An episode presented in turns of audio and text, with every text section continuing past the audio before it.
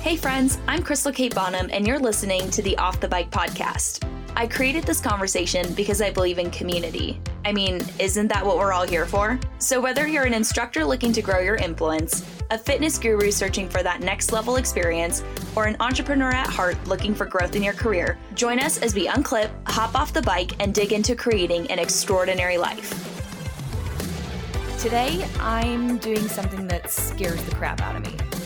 I'm hopping on this show completely solo and talking about some real raw things that I've been processing for the last few months. So buckle up because, as I say in class all the time, it's gonna get weird. And by weird, I mean we're gonna wade through things that make us uncomfortable but force us to grow. It's like that cheesy but real saying if you're not growing, you're dying. Are you up for it? okay, let's unclip and dig in. You know, when you give your friend, your sister, your brother advice that you know is on point and that they need to hear? Then one day you kind of look in the mirror and realize that advice was actually for you all along. Yep, that's what we're going to talk about today. So, for those of you who know me, you know it's been nearly a month since I walked away from my last indoor cycling studio. I'm literally living that off the bike life right now. And no, I never planned for this to be that way, but it's 2020. So why not throw a wrench in that stationary bike? Ultimately, I did this because I had to follow my own advice. My why behind everything that I do is to elevate human connection.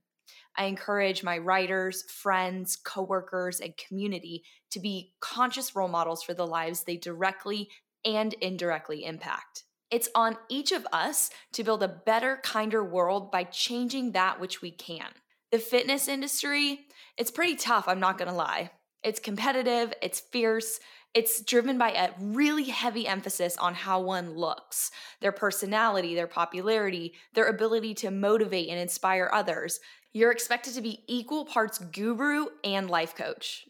Ultimately, if you've got enough grit and you're in it for the right reasons, you'll make it. But hey, you can say that about any business. Competition is not new to me. I was a college athlete. I'll even be the first to admit that when I was a younger instructor and at times when I helped open studios in new, unfamiliar markets, there were many times that I felt insecure. But jealous, eh, I just put my head down and got to work. Friend, whether you're in the fitness industry or not, you have to be willing to set boundaries. You have to acknowledge when toxicity is imminent, and then you have to take action. In this situation, in my case, the dilemma came when I started to see colleagues demeaning and mocking not just me, but my writers, our community. I may not be able to change a business that I don't own, but I do have the power to change my position. I can choose to leave. It's like the old saying don't get worked up over things you can't change or people you can't change. They're not worth the anger or the heartache. Control only what you can and let go of the rest. And that's just it. The hard truth is that we can't control how people treat us or others. In reality, there's some mean and ugly people out there. But no, their behavior, it's not a reflection of you. It's a reflection of them and their own lack of self-worth. But there's also warm, loving, and kind people out there, like so many of my writers who I've formed an amazing community with. And like you, listeners, you're the light of this industry. So thank you for being here and showing up. You know, we really do have a choice who we surround ourselves with. It's empowering to live life in that realization. For me, that meant I had to take control of myself and the environment I allowed myself to be subjected to. It meant that although I felt a pivot was imminent, that change was going to happen at some point in my future, my timeline was moved up, like way up. This is not exactly how I thought I'd make a change in my life, but sometimes we have to make tough decisions in unexpected and, let's face it, uncertain times. We moved to Texas in January 2019. About a month ago, I taught my 400th ride here in Cedar Park, and later that morning, submitted my resignation. It was a weird feeling, equal parts sad to not share in that daily experience that's really part of who I am, and for all the relationships I've built with my writers, but it was also refreshing and liberating. I love my writers. I love teaching. Being in that room, it's what I live for. And that's why I lasted 400 rides here in Texas. A lot of people in life accept being demeaned, bullied, and attacked And I accepted it for far too long. I would tell myself, oh, this is the last time. You know, they don't really mean what they've said to me or how I've been treated, or, you know, I just need to stick with this, tough it out. It'll all be better in a few days, a few weeks, a few months. It became a pattern. Does that sound familiar? You know, my mom used to tell me we can't change the spots on a leopard. And that hit me really hard when I started to take a real hard look in the mirror at how we've been treated. If 2020 has provided all of us with anything, it's been time. Time to reflect on who we want to be and how we want to live our lives. I've decided, and I hope you'll join me in deciding, that life is too short to be used and abused as an emotional punching bag. Relationships all require mutual respect. Whether it's an intimate partner, a lifelong or newfound friend, a professional colleague, even, respect is the driving force in the ultimate success or failure of that relationship. And you know where it starts? It starts with you. Yep, I said it. It starts with you. Do you have self respect? Having self respect means you have the self awareness to know how you want to be treated, paired with the empathy to live out the golden rule. Yeah, I'm getting real cheesy here, but live unto others as you would have others live unto you. So, after a year and a half in Texas, and nearly a decade's worth of experience in the indoor cycling world, I thought I'd share a few things that I've learned from choosing to hang up the mic, at least for this moment. We're just gonna we're gonna jump right in. These three principles are universal and have really played a role in the decisions that I've made this year in 2020. All right, first and foremost, number one, comparison is the thief of joy. And it's also just kind of lame. I can only speak to my own experience and from stories I've heard from other instructors, but the common denominator is jealousy. Jealousy stemming from the need to compare ourselves to others to live up to some manufactured version of us. It's the root cause of so much of our pain. It destroys not only people, but it destroys studios. So, what to do? Identify when those feelings pop up, and then, yeah, dig deep and identify where and why those feelings are present. It's not fun and it's definitely messy, but understanding your own triggers will allow you to identify which feelings to give space to. Take this piece of advice from Eleanor Roosevelt no one can make you feel inferior without your own consent.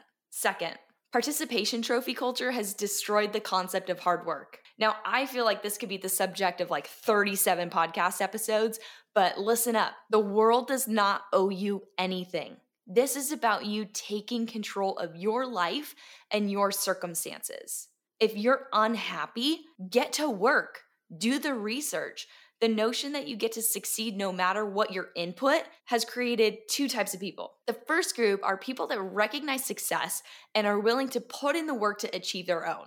The second group are stepladder folks that use successful people as rungs on a ladder in order to elevate themselves. Ew. So, what can we do? We can be people, a community that recognizes success and celebrates it.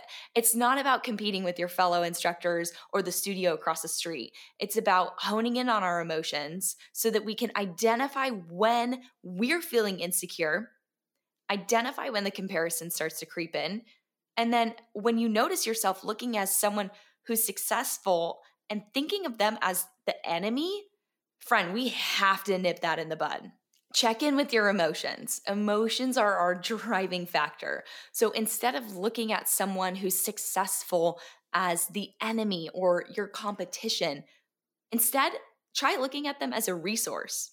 Take their classes, as many as you can. Ask them who their mentors are, what books, videos, courses they've taken, what's helped them grow.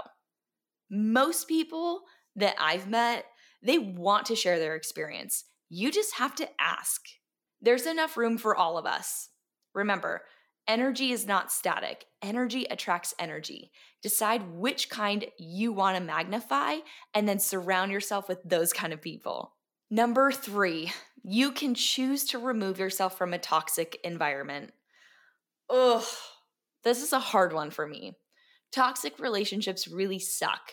Whether it's a friendship, whether it's an intimate relationship, whether it's in the workplace.